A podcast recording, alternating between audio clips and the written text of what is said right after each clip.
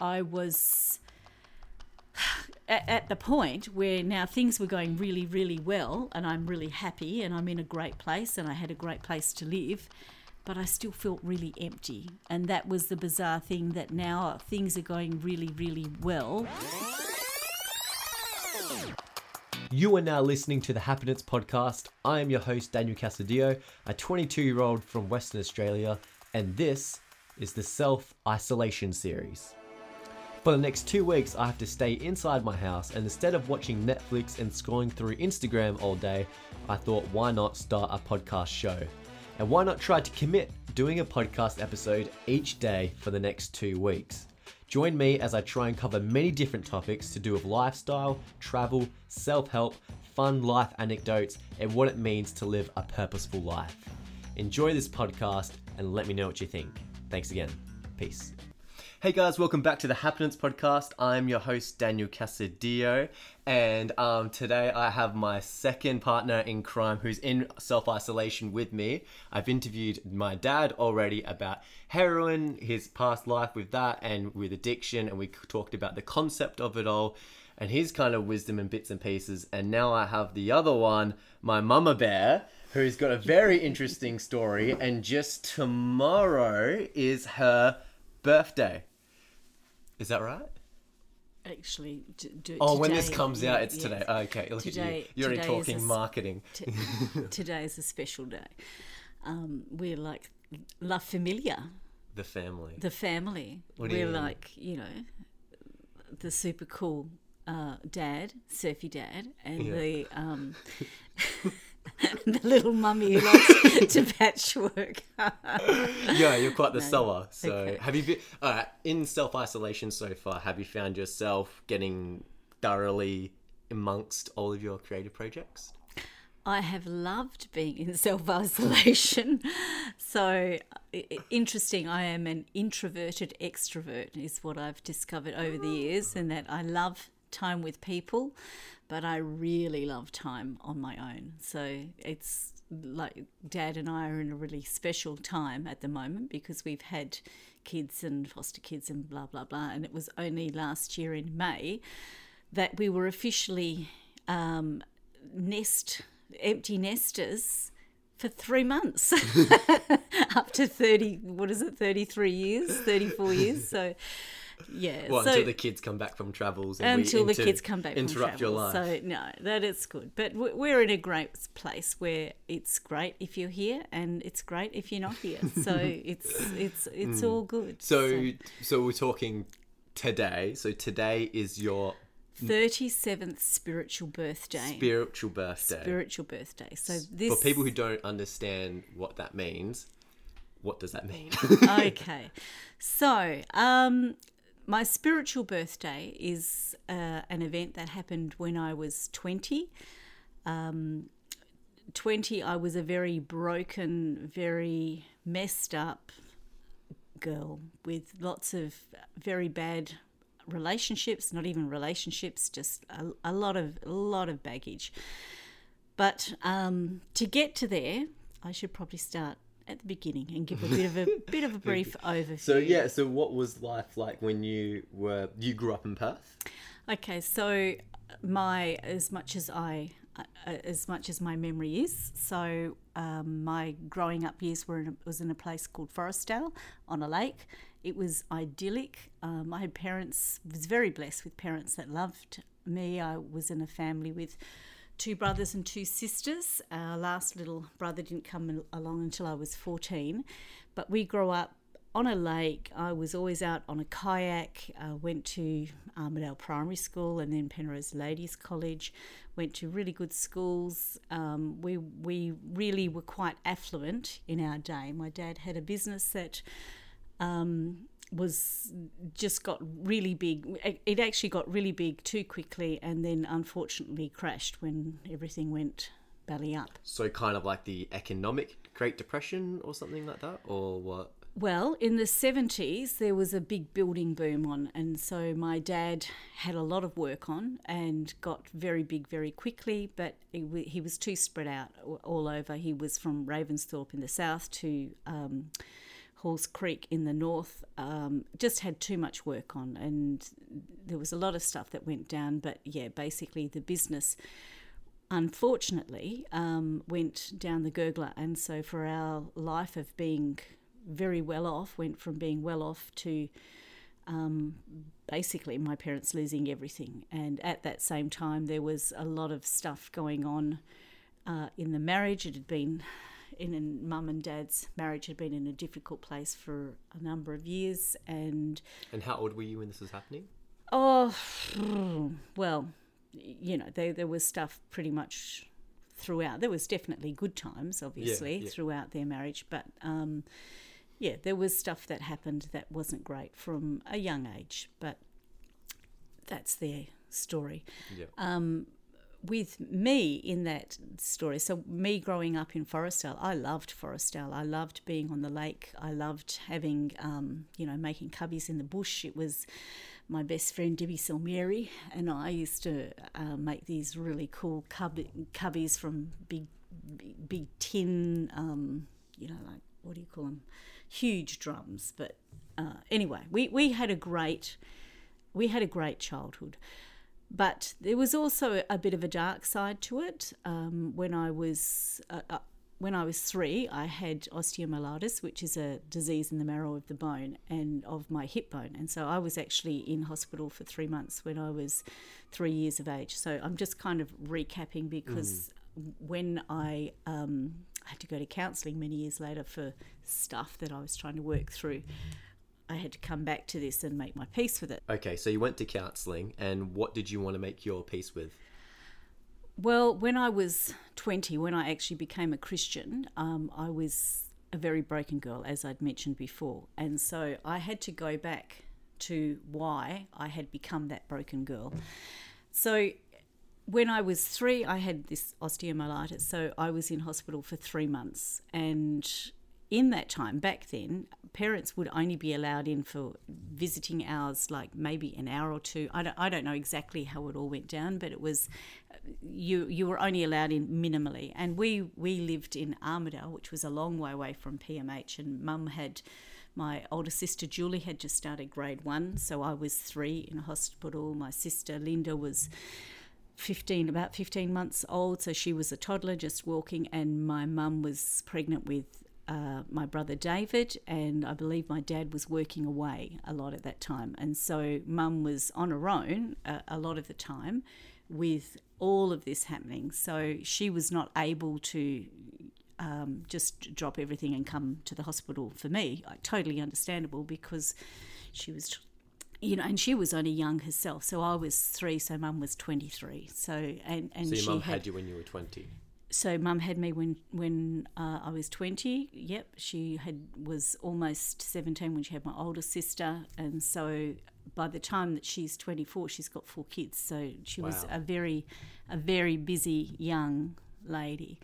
So um, anyway, in that time, because simply because of what was happening in that in that in that time period, um, I became very distressed and took on what I understand now as to being a, a bit of a, a spirit of rejection and abandonment. And so that that rejection and abandonment is something that has played out in my life for a very long time. And like I'm Especially because it happened when you were three. well, if, yeah, the, the trigger, what happened then, but then because I was in hospital for such a long time, when as I was growing up um, and wanting to be approved, I was always after approval. And I, I look back now and always wanting my parents' approval, always wanting, um, you know, like my friends' approval, whatever. And, like, so what would you do to kind of get your friends or your parents' approval? What kind of lengths would you go? Well, growing up, um, I wanted to play with the older boys, and so I allowed them sexual privileges, and so there was there was stuff that started.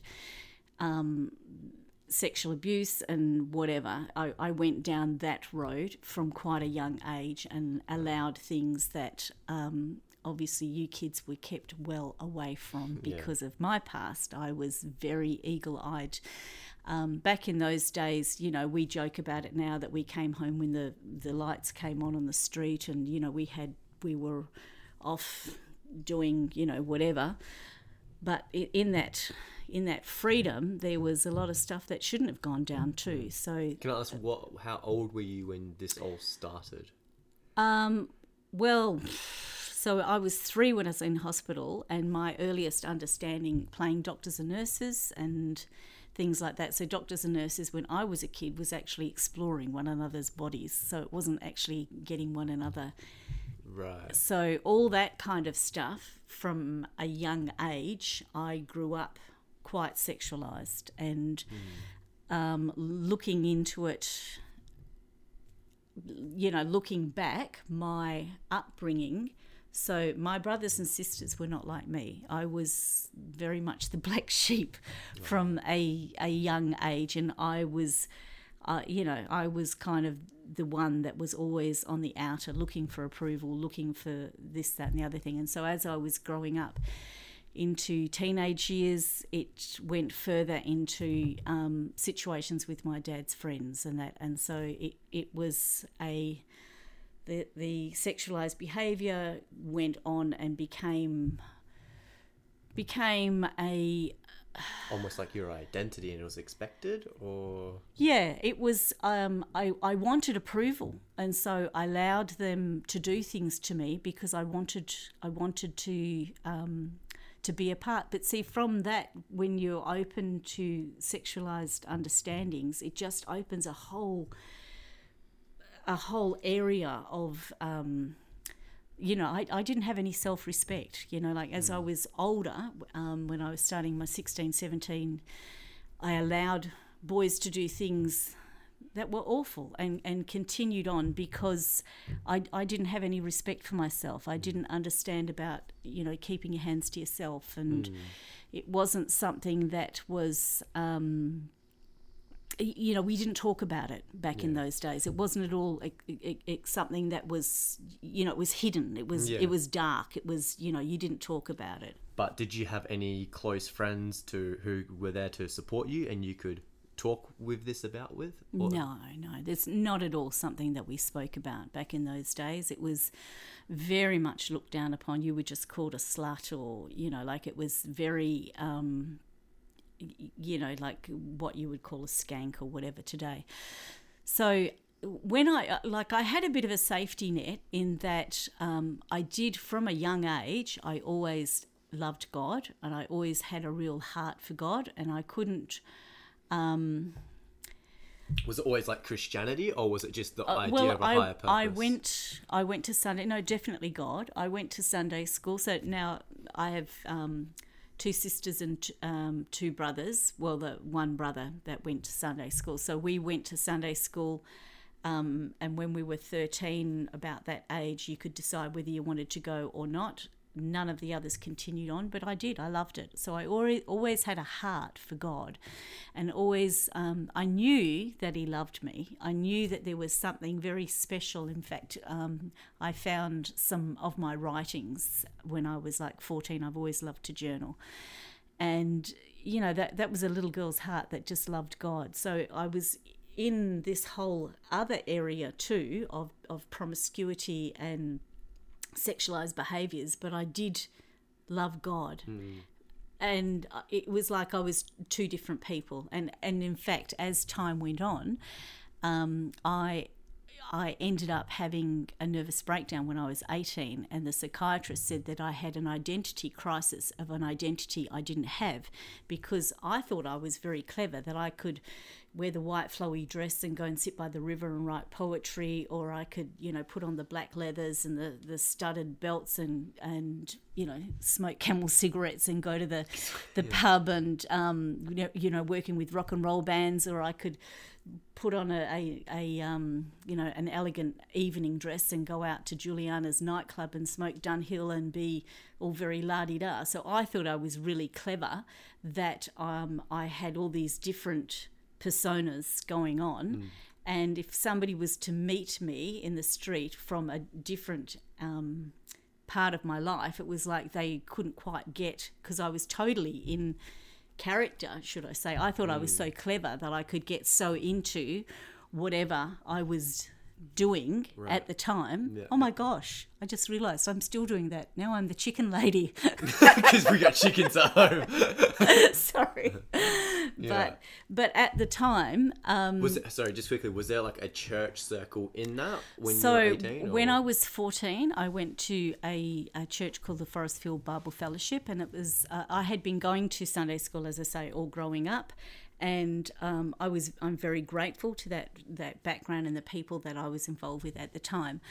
But it wasn't until I was 14 that um, whether I'd heard it before but just didn't understand it. But at 14, I understood um, that I needed to repent. I needed to ask God for God's forgiveness, and then I would become born again. I would become a new creation. And I remember so clearly when I was 14 that night when I first became a Christian and I knew that God had forgiven me. I like I was only 14, but I had this real um, peace in my heart and I knew that God had washed me clean of and I'd been doing a lot of stuff that was really not good at the time. And, I mean I still had the on the outside I was going to Penrhos Ladies College. I was, you know, in the hockey team, I was in the choir, I was singing with Jesus People Singers, I was doing all the stuff, but I knew that there was a lot of really bad stuff, wretched stuff in me. But at 14, I knew that God had forgiven me, and it was a wonderful, wonderful moment. But in that time, um, I only went to the church for a short time because, uh, in understanding um, the forgiveness of sins, I go home and I'm telling my parents that they need to get saved or they're going to burn in hell. And they didn't actually receive that Yeah. really well. And you were 14 when I was doing it? 14 at the Yeah. time, and my dad was having these mammoth problems with his working situation that he was about to lose everything. Um, when I was 14, mum had had my little brother. Um, Travis. Um, their marriage was in a, a, an absolute mess. So it was huge stress time. And also around that time, there was a Jim Jones thing in Guyana in Africa, which is a, a religious cult, and they all drank poison uh, because they thought the end of the world was coming and it was something like 120 odd people died like it was a huge thing that happened so my parents were obviously very concerned about me being in a cult Oh, and okay, so yeah. they just forbid me to go. They're like, "No, you're not going there anymore." And I was devastated because I had finally found somewhere that was excited about being a Christian, and that's not to say that my previous Sunday school um, experience, n- not at all putting them in a bad light. It's just that my character responded to um, this new wave of um, Christianity where people were. They, they called them the happy clappers because they were excited. They clapped their hands, whereas before it was always hymns and very, um, you know, like highbrow. Quite and you'd sit quite very traditional and you'd sit quietly. And so when what they call the Jesus People movement now, when that came in in the 70s, there was a real excitement about um, loving God and knowing God and serving God. And so I was so excited about um, all of that and, and being involved in the different church groups. I mean, back in those days, I well, uh, when I was at Penrhos, I helped lead um, Interschool Christian Fellowship, ISCF. That was at the time. Um, you know, I, I went to the, the youth group in the, at our church in Bunbury and would often help. We would take it in turns to lead those sorts of meetings. On Sundays, I would go to teach Sunday school in the morning, go into the congregational service on the Sunday morning at 11 o'clock after our Sunday school meeting there, and then catch the train to Perth to go to the Jesus People Singers for the afternoon. Then And I'd you were go 14? to, I was 14, and then I would go to Forrestfield Bible Fellowship Church at night, and so get home late on a Sunday night after a full and rich day. But in those days, I absolutely loved it. It was just feeding my, my spirit. But unfortunately, I was only able to do that for a short period of time because my um, parents were concerned that I was involved with a cult, and so they um, stopped that. off. They completely And shut so when down. they when your parents completely shut it off, um, what happened after that? Okay, so I was 14 when that happened, and as I say, I was involved with a lot of different um, church groups, school church groups, youth groups, the choir, different things. Um, so I was pretty devastated at not being able to go to the Forrestfield Bible Fellowship, but from going to a very traditional church and then discovering this incredible, bright, um, fully colourful, it was it's like going to 3D. So going from monochrome to total colour, high mm. definition. And so, if I wasn't allowed to go to that church, and being bearing in mind that I was also 14, and so I was in rebellion stage, it was like, well, if I can't go to that church, I don't want to go to any church. So I, it took me a while. It probably took me um, at least a year or you know, two to completely disengage from all the different involvements that I was, all the different Christian involvements. But at the end of um, year 10, um, because I'd been going to Penrhos Ladies College, that's when the business had, had really, the bottom had come out of it. And the week or two weeks before the end of school, my dad said to me, Okay, Deb, for next year, you can either go to a public high school. We can't afford to pay for this private girls' college anymore. So you either get a job or go to a public high school if you want to continue your, um, you know, your schooling. And I'm like, oh, oh, I'll get a job. So I got a job. So so you stopped school at year so 10. yeah, at the end of year ten, um, I uh, which is what we call third year. So um, I went and got a job, and basically I just got myself all dressed up on the Saturday morning and went to Ahern's in Perth, and basically said to the manager that he should really, you know, he really needs to hire me because I'll be his best worker. And he's like, oh, okay, start Monday. And so that was miss full of confidence and whatever. So that was when I just turned 16. And I ducked to water. I absolutely loved working. I loved getting dressed up. I was very much the miss. What was your with, role? I worked in the stationery department at Ahern's, and we had What's the Ahern's? Ahern's department store, so like Myer or whatever. Oh, okay. Yeah, yeah. Yeah, yeah. So, um, and we had the Easter eggs. So I had started, um, you know, pretty much the beginning of the year because we had um, all the Easter eggs in our department, and as they got broken, we had to eat them. So that was one of the pluses of working in the stationery department. But from there, um, I had um, a very dear friend who had actually been doing secretarial work for my dad, and she was starting a business in staff placement.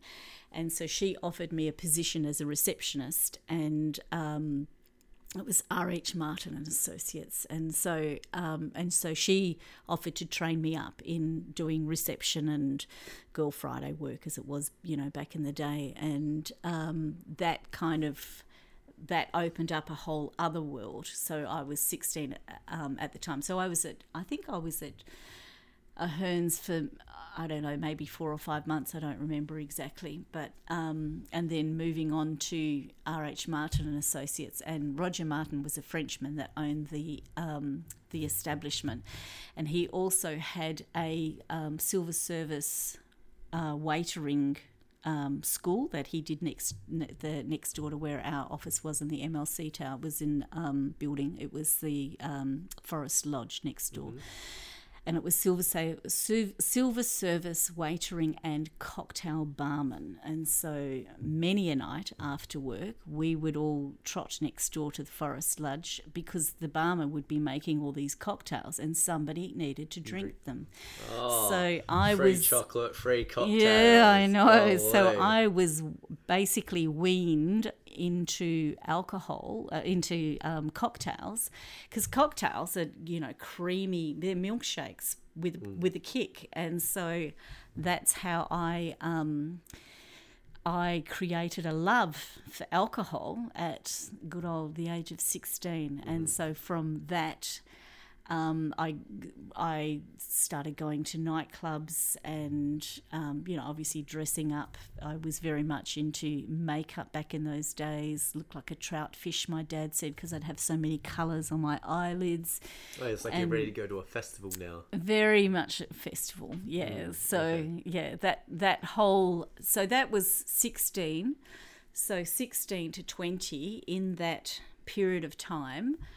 Um, going into the nightclub scene. Um, that that whole four year package is what I fondly call my hell years Hell yes. back now because from that that you know that just going into the the alcohol on on on a sort of kind of a bit of a prissy level on the cocktail level that went into um I you know I worked with bands and we just drank neat scotch so Chivas Regal and Dimple Scotch were my um and I remember the very first time I had a scotch on the rocks um, it was actually with my dad in the in the um, old Melbourne hotel, and um, I believe I was sixteen or something at the time. And I remember thinking, "This is disgusting, but I will like this. I Do will." you think that kind of links to the whole approval and yada, Oh, yada? absolutely. Yeah, Yeah, yeah. absolutely. Because and also I'm you know I'm I'm 16, but I'm wanting to be so much older, which you know many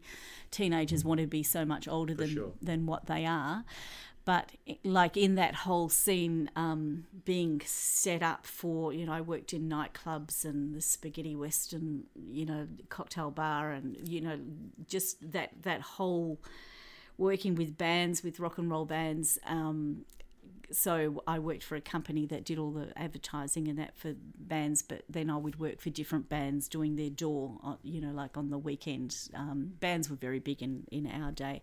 And it just, my whole life, I was always looking for acceptance. So I, you know, was always in not even so much relationships. I would, you know, like it was very loose, very, very loose um, sexually, and it was all, all the time wanting approval, wanting to be thought of as, you know, having no understand. Look, like there's a song, looking for love in all the wrong places, and desperately wanting to be loved.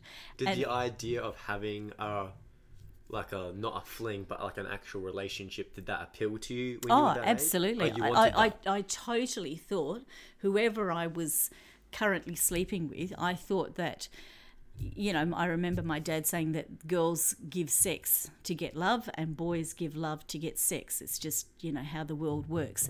So I thought if, if a boy was having sex with me, it's because he was making love to me. So I just thought that he must love me somewhere and you know even if it was just for the night. And i just i just you, you know we didn't talk about it like nowadays. Like nowadays you can be very clear and you know like this whole um what, what's that what happened to me that with the sexual abuse? Yeah, like yeah, the me too movement? Me too. Yeah, Yeah. yeah, Like we didn't have anything like that, you know, back in those days, and it was just, um, it, was it was this ongoing um, need and want for approval for somebody to. Um, I remember a pastor saying to me years ago, he said, Debbie Lee, you're just like a puppy dog. You just want somebody to pat you on the head and say, You're doing well. And it's like, you know what? He's exactly right. That's exactly how I was. I was so desperately wanting to be approved. And um, but I felt so bad about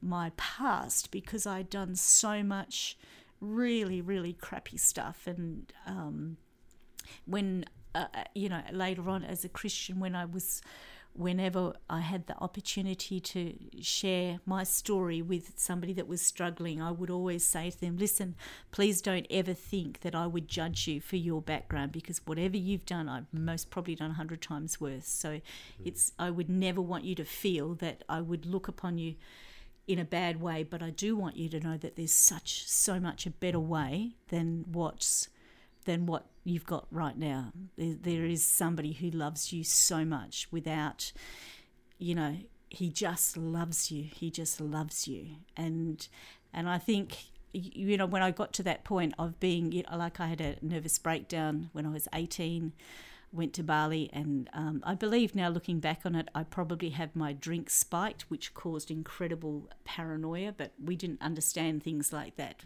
Um, so are you back in the saying you had your nervous breakdown in bali or yeah. So when I was eighteen, I worked for a company that um, did a lot of um, advertising for bands and whatever. Anyway, I, they knew that I loved my job. I really loved my job, but I was incredibly stressed at the time. And they said, "Listen, if you," because I actually wanted to just um, go. I had a girlfriend that was in Kununurra at the time, and I just wanted to just sell up, go, just get a one way ticket to Kununurra. But Where's Kununurra? my- That's northern Western Australia. yeah, way Yep. up north. And um, my bosses knew that I loved my job and I was very good at my job. Um, and so they said, listen, we'll do a contra deal with a company, it was the Bali Sunset Club back in the day, um, and we'll, we'll give them free advertising and you can stay with them for two weeks so you can have some uh, chill out time for two weeks. You just need to pay for your airfare, just have some time to rest out and then come back and we'll you know, get on with it. So it was a really cheap holiday, basically, to go to Bali for two weeks and just chill out by the. Um, but when I got over there, um, some really crazy things happened um, that just tipped me over the edge, and that there was a couple of stuff, oh, some situations. Some Japanese businessmen were, trying to um, have me as their prostitute, basically and um, they offered through our guide lots of money if I would come and basically service them. And I'm like, oh no, I'm not that type of girl. I mean, I certainly was dressed up like I was that type of girl, but this is at a nightclub in Bali, and I was just devastated. It's like, gosh, is that is that who I really am? Is that what I look like? Or do I look like, you know? the, that type of girl. And when I got back to my room, I was um, getting undressed, taking my makeup off, and whatever. And then I realised that there'd been a guy up in the uh, window in uh, up high who was watching me the whole time. So he was watching me getting undressed and showering and whatever. And it just just kind of tipped me over the edge. And I think, you know, I, I wasn't feeling good. I was probably a bit spacey at the time. I had been drinking alcohol. I do, you know, in looking back, I think perhaps, perhaps I did have my drink spiked. Um, I, I don't know, but I just became an emotional mess. I was just, I couldn't stop crying. I was just completely, completely at the end of myself. I felt completely wretched that there was nothing in me of any goodness, of any worth and value. And I just felt like nothing. I was just a piece of meat.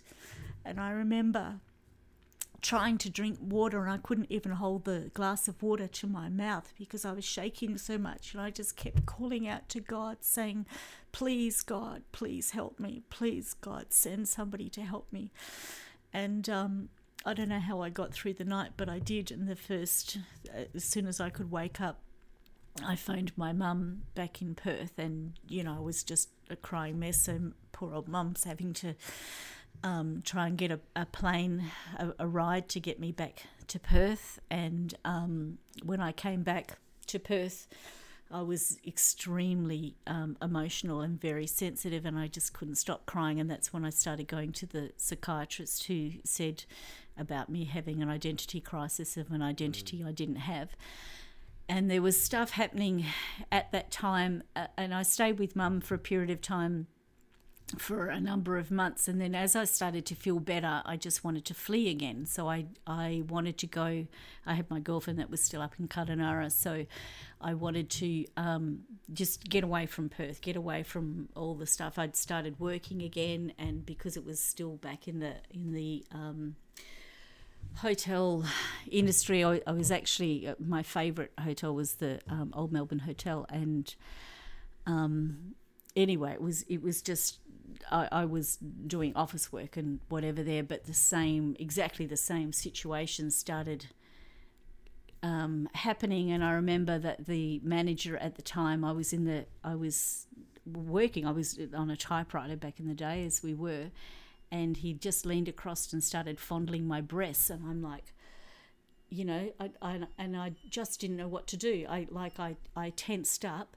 but I just didn't know what to do because he was my boss and I didn't understand that I could have slapped his face and said, "Get out of here, you blinking, you know, idiot." I didn't, I, because I had so little self worth. I didn't understand how to stand up for myself because I didn't. I had allowed myself to be abused for so long that I just didn't have any self worth, you know. So anyway, got a one way ticket to um, Kununurra, and um, oh, had another hugely bad situation happen there that I won't go into, but I went to Kununurra with um, $200 in my pocket from my last pay, and I had $170 of excess luggage. so I arrived in Kununurra with $30, which was like, you know, Yeah. yeah, which was. And, and, And what did you what what did you want to find in Cullen-? Oh, it was pure escapism. I just wanted to escape from the roller coaster that was happening in Perth because all these situations kept coming up, coming up, coming up. These, um, but it was the same end result. Me feeling used and abused. I'd allowed myself for that, you know, that to happen. But um, so running away to Kununurra. So the weekend that I arrived was their big. Um, they have a big uh, festival once a year. It's I can't remember it's the Ord River Festival. I can't remember anyway.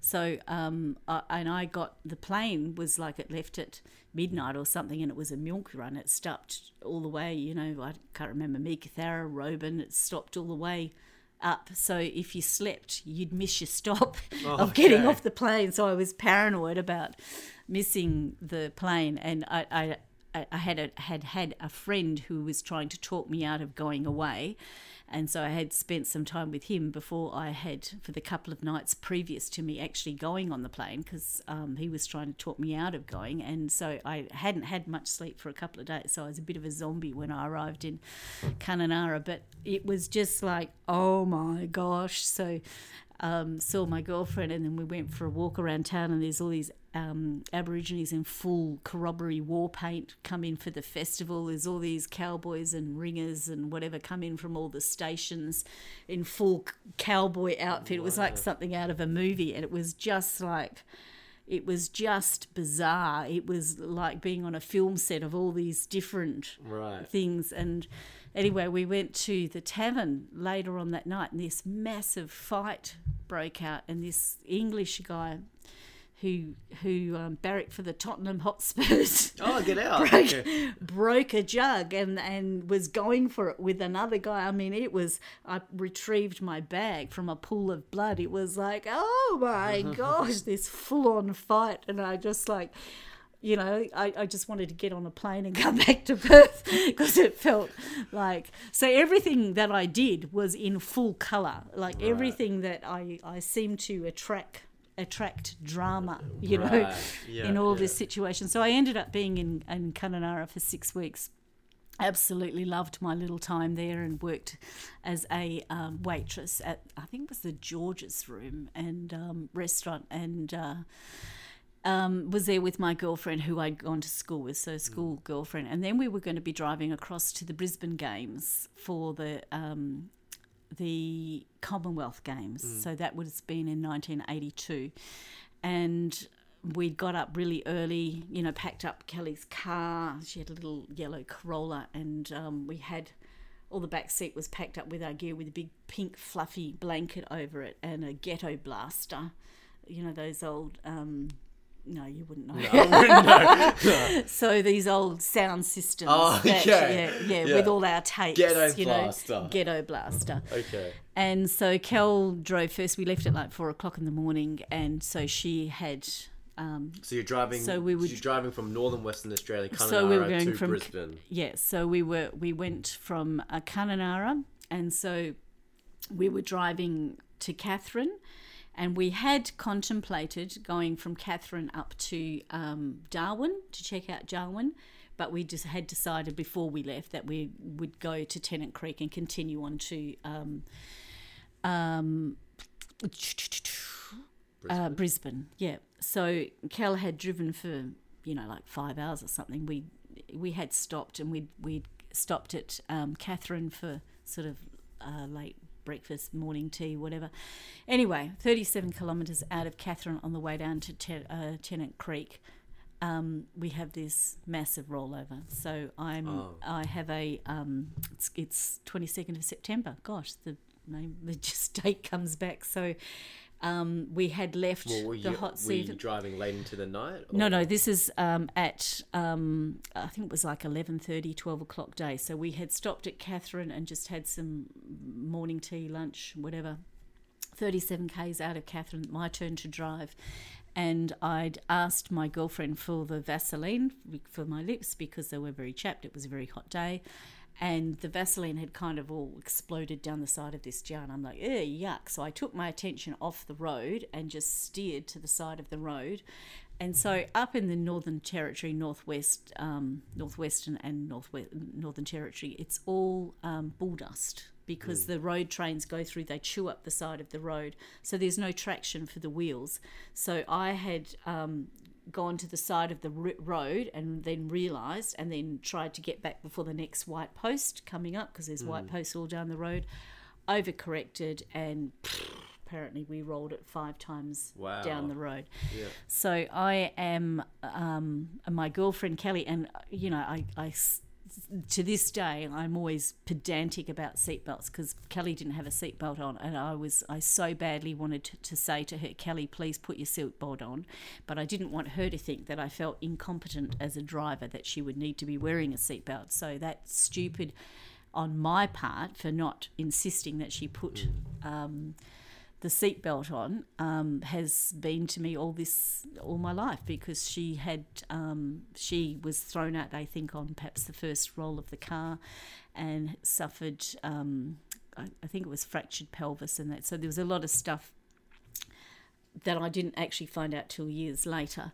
But um, she flew up. When the car finished rolling it actually landed on its wheels but of course every panel was you know smashed in. And i remember trying to open the door couldn't open it so climbed out the window. And i like because i did have a seatbelt on i wasn't as severely um, hurt as what kelly was but the um, they just i had a lot of blood so i had head injuries so the blood's dripping down my face and they think that the ghetto blaster basically went went between my head and the roof, and that's what mushed up my head because um, when um, so Kelly's injuries were a lot more serious than mine, but hers were internal, whereas mine was um, so. A- anyway, so I went to the side of the road. I could hear a car coming, and um, waved a guy down, and he's like, "There's our gear is strewn for you know hundreds of yards, however long five car flips takes down the road." And he's like, "Oh, did you have a car accident?" It's like, no, it's a movie set. What do you think? you know. Anyway, so um, the, and, and what was bizarre is that we went back to Katherine, and then we were flown by Flying Doctor up to um, Darwin. So the only places we got to see were Car- Katherine and Darwin, and didn't end up going over there. So anyway, that that scenario was pretty um, significant in that once again I was you know had to get back to Perth a mess, bleeding mess. well, I mean I did. They had to stitch up my head and my ear was actually severed, and they actually had to um, sew my ear back on. So I And af- but like after you rolled this car, you're you're running away from your life in Perth. You went Mm. to Kununurra, and then you're wanting to get out of there to go to Brisbane, and this happens. It's like life is giving you a left hook, a right hook, yes, a jab, and Yeah. a full cross punch. yes, yes, yes. Did on your way going back to Perth, going back to I guess where it all originated from. What was what was your thoughts? Oh, I was a mess. It had only been a couple of months earlier that I'd had the nervous breakdown. So, um, and what was very difficult is that um, when I went to um, Darwin um, with Kelly, my girlfriend that was sick, I I wanted to stay there until she was ready to come back, but I wasn't allowed to. Her mum said that she was going to stay there and whatever, and that made me because from that situation I actually wasn't allowed to um, have contact with her with Kelly. I did write sometimes in in that hospital, but once she came back to Perth, that relationship was broken. They her parents who were looking after her.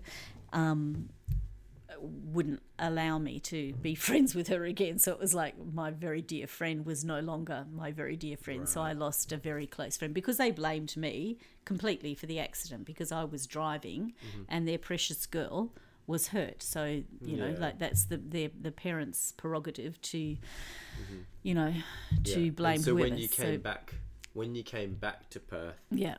What did you find yourself getting up to? Were you going back to the music scene? Yeah, I did. Well, initially, of course, I needed to get better, get stronger in that. Um, so that was the end of September. But um, Did you find yourself going back into that spiral? uh, well, t- to be honest, I actually got better and started doing really well. And then I worked. Um, oh, I ended up living at the Mother Goose house. So Mother Goose, I thought we were going to be the next Pink Floyd back in the day. Oh, was that a band? That's a band Okay. that I, I did the door for them. So um, and they were off touring around Australia. So I moved in with some friends into the Mother Goose house, um, which was in Vic Park with an incredible pool, and um, my life actually started getting really really good. And um, I went back to work at Adco again, um, and things were going very well. And th- my working life was actually exceptional and I, I I started working and I was really enjoying life again. It happened quite quickly. I was I'm always very um, whatever I do I do with my best ability so I was straight into it and off I went again but um, I was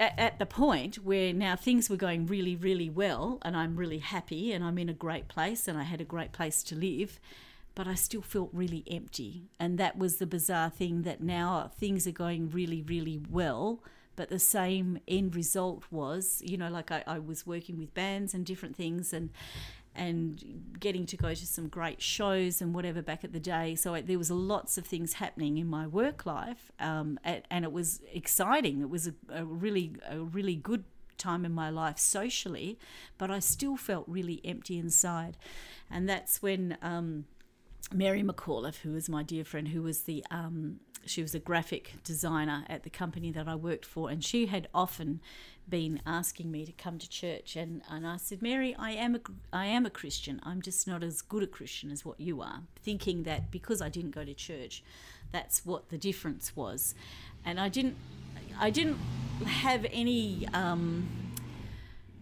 you know, like Mary would say to me, Debbie Lee, do you know what God calls a girl that um, sleeps with a boyfriend that she's not married to? And I'm like, oh, here we go. What, Mary? And she said, God calls them a whore. And I'm like, "Ah!" so I'm like, it was, yeah. But, and he's, and she says, and he calls the, the men a whoremonger. And I'm like, it was just like so, it was like a sword to my heart. But the other side was, was that, was that I knew that that's what I was. I wasn't in any way a, a girl of any type of repute, of, of good repute in that time. But anyway, I knew that there was something in what she did. And so I asked her if I could come with her one weekend. And she was To church. To church, yeah. And she Did was you ever find very that, that comment like quite judgy a bit? Oh, I, Like, it, uh, probably, but Yeah. at the time, I remember exactly when I remember exactly when she said it. I was in the art room. I can see it exactly here, but I knew. I already knew I was that girl. I was, you know, I had, you know, I was a skank. You know, like that's that's. I know that I was like that.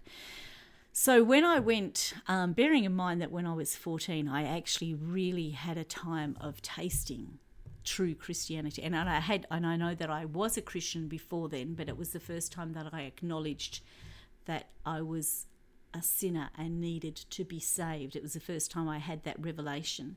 And so on that Sunday night when I went in, it was actually a wedding at the church, and they were really excited and they were you know, they were singing they were so excited about this couple getting married. I mean, that never happens in a church when people are getting married. You know, people are people clapping and excited and smiling and and so when Mary brought me in, um, lots of people coming up to say hello, and um, and Mary would say, oh, you know, this is Debbie Lee. Debbie Lee, we've been praying for you, and so it was the most amazing experience because there was all these people that I'd never seen before in my life were telling me that they'd been praying for me, and it was just the most the weirdest thing. But anyway, they they had the, did they the know wedding. you beforehand? No, no, they didn't know me at all. But Mary had obviously been putting prayer requests in at the church for me, so Ah, playing okay. praying for Debbie Lee and Yeah, yeah. whatever. And she'd spoken of me. Goodness knows what she would have spoken about. yeah. My God. but but anyway, at the um, the wedding was absolutely wonderful. It was just really special. This the the message was John eight, the woman getting caught in adultery. That was like you know that's that that was me. I was that woman that got caught in adultery. But at the end of the message, there was an mm. opportunity like if you would like to know Jesus as your Lord and Savior, as your Father, to come down and we'll pray with you. And, and Mary came with me, and it was the most incredibly healing, beautiful, beautiful thing. I I literally felt like my sin was washed away. Like, obviously, I was crying copiously. and it was just, you know, like Mary Magdalene in the Bible. I remember hearing a message about Mary Magdalene who had sinned much, and she who had sinned much loved much. And I heard a message about her a couple of weeks after I was a Christian, and it's like, yes, yes, that's me. I was that one that was, uh, but I just felt clean before God. All of my wicked, awful past, for whatever reason that I did that I, I that I did, I did do it. But I acknowledged my sin before God and, and God, please forgive me. And He totally forgave me and totally washed it away. In the Bible, it says that it's lost in a sea of forgetfulness, that He does no longer, He no longer remembers our past. Mm. And it was just, you know, that's the whole thing about being born again is the, the opportunity to be fresh again. That was the 27th of March 1983. And it's just like, you know, that, that time was the beginning of a whole new life for me. And it was mm. the most beautiful, beautiful time. And, and you know, it was there was lots of young people becoming Christians in that season. There was just such a time of of rejoicing. And I remember going to, um, must have been the week after we got um, I became a Christian that I went to a party and we were drinking coffee and eating cake and there was no booze, no smut, no nothing. But we laughed and laughed and we had the best time. And it was just, you know, it was a whole new understanding. You know, I got saved 27th of March and I think it was a week or two weeks afterwards, it was Easter time and I was getting baptized. And I thought, wow, well, because I always used to go to Swanbourne, I thought that, you know, being a nudist was the way to go. Sorry, kids, whoever got that gene in them. What nudist? What do you mean? Swanbourne Nudist Beach was where I that was my beach. So I didn't have bathers. Okay. So yeah. it was like I had to borrow bathers so that I could get baptized. You know, like Oh, right. it was like Okay. you know cause, Yeah. because my my Yeah. message, my thought was you know before I was a Christian was like. "Pff, Adam and Eve were naked, you know. That's being in our natural habitat. That's absolutely normal, and uh, to be honest, I still feel that. But for every, you know, in your own habitat, Ah, you're still my not- mum. Let's yeah, yeah, yeah. Not, not out there for everybody else. Yeah. But you know, So you got I baptised. got baptized. Did you ever though, with all that momentum on jumping on the Christian train, with all that going on, did you ever feel the need to go back? Did you ever miss your old life, the parties, the fiesta? Because I think lots of people would view going to a party and only having coffee and tea and biscuits must be pretty boring. And you know, Well, at at the time, so when in that build up to me getting saved, I had friends that were into Zen Buddhism, into victorious Calvinist, which is survival in the 21st century. There was all kinds of different faiths and whatever that everybody I had a lot of friends that were looking into all these different things, but nothing nothing satisfied. So when you say did I look back, I'd already examined to the much to the to the best of my ability what was going and nothing brought any lasting peace or joy. I had tried so many things in that time, in that 4 years of what I call my hell years, that when I became a Christian, I, nothing in me wanted to go back to that. You know, the Bible says it's like a dog going back to its vomit, and that's exactly. It's like that brought me so much pain and and misery, and so when. As a Christian, going to these parties and having people over and that, it was such a fresh and new way. And we had we were in a very strict church, which was really really good for me. So right from the beginning, um, my friend got saved a couple of weeks after I did, and, and you know we poured out uh, like I tipped out all my Dimple Scotch and my Chivas Regal um, Scotch, and uh, broke all my cigarettes, and actually broke all my albums and my Pink Floyd, not Pink Floyd, they were Mother Goose that I thought was going to be Pink Floyd. Did you find it hard getting rid, like quitting smoking? No, just Really? did You- it overnight. Were No. you an, were you quite a regular was smoker? oh I, I, I like I would smoke Camel at the White Sands Tavern. I would smoke Dunhill at Juliana's nightclub. that all It means was- nothing to me. I don't Oh, understand okay. that. So Like, that you was were smoking a lot. I would I would smoke. It was all part of the character. So it was all part of, um, you know, like menthol was you know cool because that's like mountains and whatever. So, I mean, menthol cigarettes. I mean, it's just such an oxymoron that you know you think you're in the mountains when you're smoking Alpine cigarettes. It's just like bizarre Good, good marketing. but it, yeah, it totally, totally into the marketing. I like, I'm very much into marketing, and so I was into whatever I was into. But as far as looking back, never. I just, I, like, I feel for my friends that were still doing that, and after a while, because as we were continuing on, and God was renewing my heart, renewing my mind, there was so much good stuff that God was doing in my heart and life that. Uh, you know, I felt sad for my friends that were still caught up in that situation, you know. And when I, um, Did you speak to them much? Uh, not, not, no, not, not really. I, like I, I would see them occasionally, but um, to be honest, a lot of them let go of me like a hot potato because this whole Christian thing. I remember when I went back to work, so I got saved on the Sunday, go back to work on the, um, and and you know, I was a really important part of of a, a newspaper at that particular time, and uh, like I'm telling them how wonderful God is. I'm working in a rock and roll company, you know, like and and my boss said to me in a really short time, he said, Deb, you know, because part of my job was going into the pubs, talking to the publicans, just um, you know, like uh, happy juice, you know, like keeping them on board with their advertising and all that sort of thing. So it's a, you know, like very much like I'd go out on a um on a night. I'd go to four pubs in a night um, and be drinking free booze with each of the publicans as a bit of a public relations, Right. you know, sort of thing Yep. to, to keep them in because we were doing their advertising. Yep.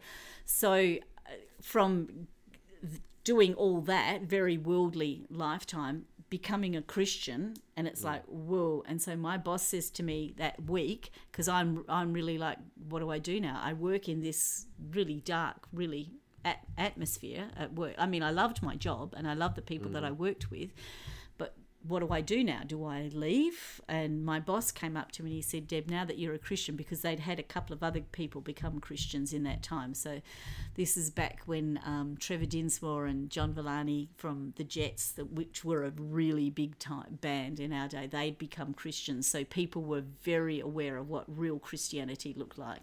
And now she's become one of them.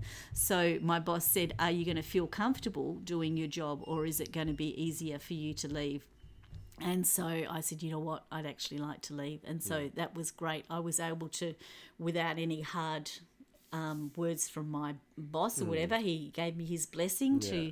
to Well, leave. that's the interesting thing, though, because Christians definitely have, I guess you could say, a misinterpretation, and how lots of people, when people, when different people preach their testimony or Christianity on people, it's very almost forceful or anything like that.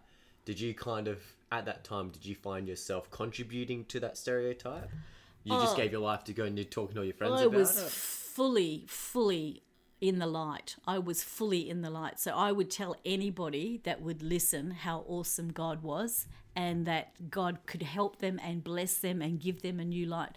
I was completely, I, to be honest, now I'm probably pretty lukey and I don't very often do it. But like the light and darkness was so from going down the toilet to being pulled into a white a, a, a white light you know it was mm. light and dark. So so god was incredibly gracious to me and and gave me wonderful people around me that really were a wonderful encouragement. I was in a, in a great church that was it was very firm and i'm so glad they you know they did preach against tvs back in the day because there was a lot of No TVs? no tvs Wow. and there was a lot of smut in that. No alcohol no you know like no drinking no cigarettes you know like no sex before marriage. They preached the clear gospel of jesus and i'm so so glad for that there was no messy lines and i know when um when i met your dad um, the, the, the in the beginning part of our relationship, um,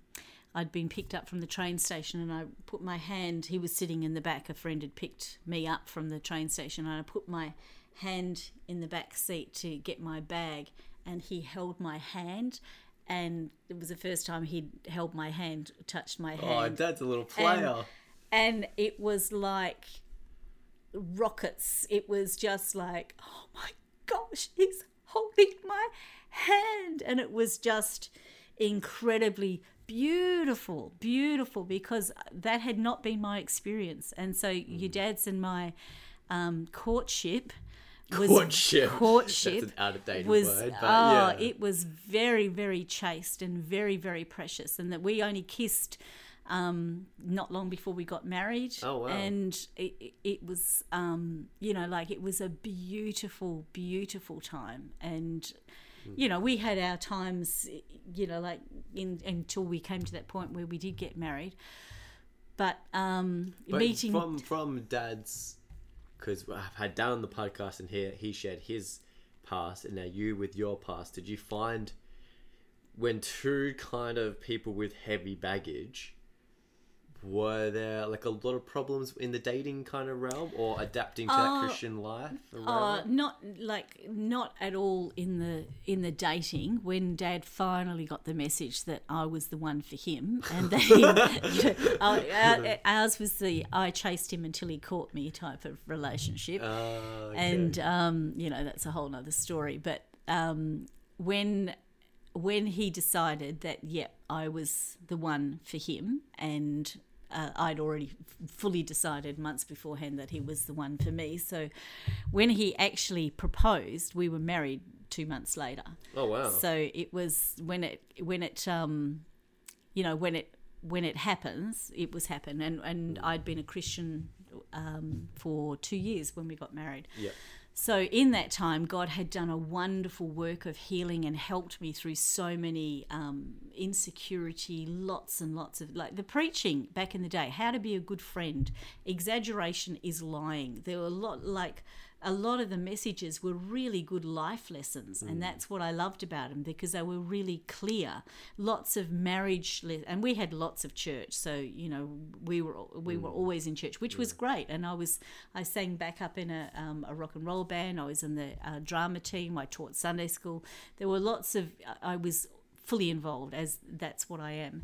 But when um, when I met your dad and um, in Collie, it was, um, I thought, yes, he, he was the one that I just really, really liked. And, and how that came about was just a whole God thing in itself. So would you say then, because l- l- many of these listeners here Mm. don't see eye to eye with Christianity and aren't, um, don't believe in whatever they believe, what kind of things, and obviously your your way out of where you came from was mainly through God, and I understand that. But is there anything kind of any kind of practical practical tips or advice you would like to tell um, either like young women growing up or young guys growing up as they're trying to navigate through this whole new crazy world? Is there anything practically you would like to share? for What would that absolutely, absolutely. Um, you know, when when we we didn't have much problems in our dating because we were only, you know, we were only dating for two months. Well, Mm. we were dating for probably four months, and you know, then we were married. So in our marriage years, oh my gosh, yes, there has been many sparks, and I am a redhead somewhere back there, and so the, I'm I have always had a fiery temperament. So, Dad always says that if he wanted to marry a little mousy, submissive person, he would have married somebody with brown hair. So, you know, that was sorry, joking, joking. That's his little. He he likes he loves pressing my angry button. In the early days, he would be often getting me off and rolling, and then he would get both barrels. So all I'm saying that for is to say that it has certainly not been a perfect journey. Mm. There's been a lot of stuff mm. that we've had to navigate. And to be honest, because of my own rejection and abandonment um, uh, issues that I've had to work through. So, bearing in mind that this whole thing with the sexual abuse, I, I never um, acknowledged that I'd been sexually abused until um, about probably um, 10, no, 15 years ago. Okay. Um, what be- you just because no. I, because I had allowed it, and so I had always seen myself because I'd allowed the abuse to happen. I didn't stop it. I didn't get up and punch somebody out and move. Mm. So it was my fault. I had no idea about grooming and all of that sort of thing. So you know, there's a, a lot of stuff that we've had to work through, um, and I was always kind of half waiting if our um, if Dad would leave, he would just get sick of me and leave because everybody else had, you know, like mm. there was a lot of those sorts of issues that we took many years to work through, you know, in and, and obviously in in with our kids, with our four kids, there's probably been times that I've been far too strict from um, what you think that I possibly should have been but my background was so loose it was like man i'm not having you guys go anywhere near the type of girl that i was. And so I, and i'm very sorry if i've you know hurt my kids in that process but it was in my heart i wanted to keep you far far away from that sort of mm-hmm. thing. But one thing that i have really learned is that use your pain for somebody else's gain and that using your pain so my abandonment and rejection my my hurt my heart is is so um, my heart longs to to nurture people that have been rejected and you know, and, and abandoned or whatever, or are, are wrestling with self worth issues, which is why being a foster mum was, you know, like mm. that seven years of being a foster mum was such an incredibly wonderful journey because there was a season of time that I was able to seriously give back into some precious little ones' lives and just love them up to the much mm. as our you know ability was over the years. We've had special seasons when we've had home church and that where god's just blessed me with some beautiful beautiful precious girls that i've been able to love into their lives and give them encouragement and share with them some of my journey and that. So my um, the pain from my background god has turned that all around and it's it's my great joy to help and be a blessing to people. And so you know things things like um, you know if you're struggling with with an issue with with somebody's using you somebody's violating you you might be in, a, in an abusive relationship and it might be a, abusive neglect that they never show their love and whatever. It's like all, all that type of thing that that um, not just girls but guys obviously as well do. They they try and keep their heads up for years and whatever. And and I tried that. I tried to keep pulling myself up by my bootstraps to go again. And then once I came to that point where I was able to give that to Jesus and say, I can't do it anymore. I'm finished. There is nothing left in me and God lifted me up and God gave me a fresh new life and a fresh new hope. And and here we are 37 years later mm. and I'm still his girl and I'm still fresh with the power of his love. You know like I have times of of you know I have quiet times have times when I'm in you know a season of quiet. But underneath that is a heart that is always passionately in love with my wonderful God who's blessed me so much with this new this new life that's 37 years old now and it and it never gets old you know like mm. I, you get tired of, of same old same old as anybody does mm.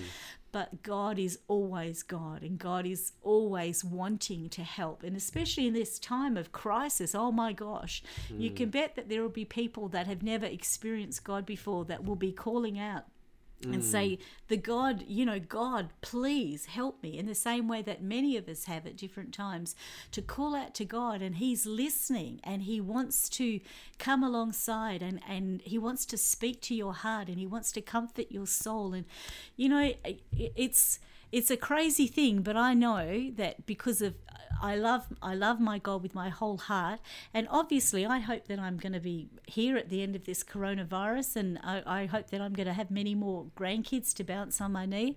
But you know what? I have such an assurance in my heart that should anything happen, if it's my time to go to heaven, I'll be rejoicing, and I want people, you know, like uh, you can't go to my funeral if it's coronavirus time. Sorry, but wear a wear a colourful dress at home, but you know, wear a Hawaiian shirt if you're a bloke. You know, like mm-hmm. be rejoicing for me because I'm with my God and King. And, you know, yep, as much as our understanding, yep, I'm happy to be here and enjoy life for what God's got for us right now. But in the in the sweet by and by, when it's time to go, mm. I am so ready to go up with my darling, my darling, darling God who loves me with his whole heart. And my husband, you know what? I hope that he doesn't go before me either, because obviously, with with with um, you know, we have such a wonderful opportunity to um, to share the good news of the gospel, and we'll be here for as long as God thinks that it's the right time, and when it's time to go up, that's where we'll be going. So it's all good. And and obviously I would be sad if anything happened with family and friends. I would be really sad. But you know what? If you had called out in your time of need to God and that he would take you with him, I'll see you again. And mm. that's the, the eternal hope. We have an eternal hope mm. in Christ our Saviour. Mm. Jesus is Lord. Love you, God. Amen. All right.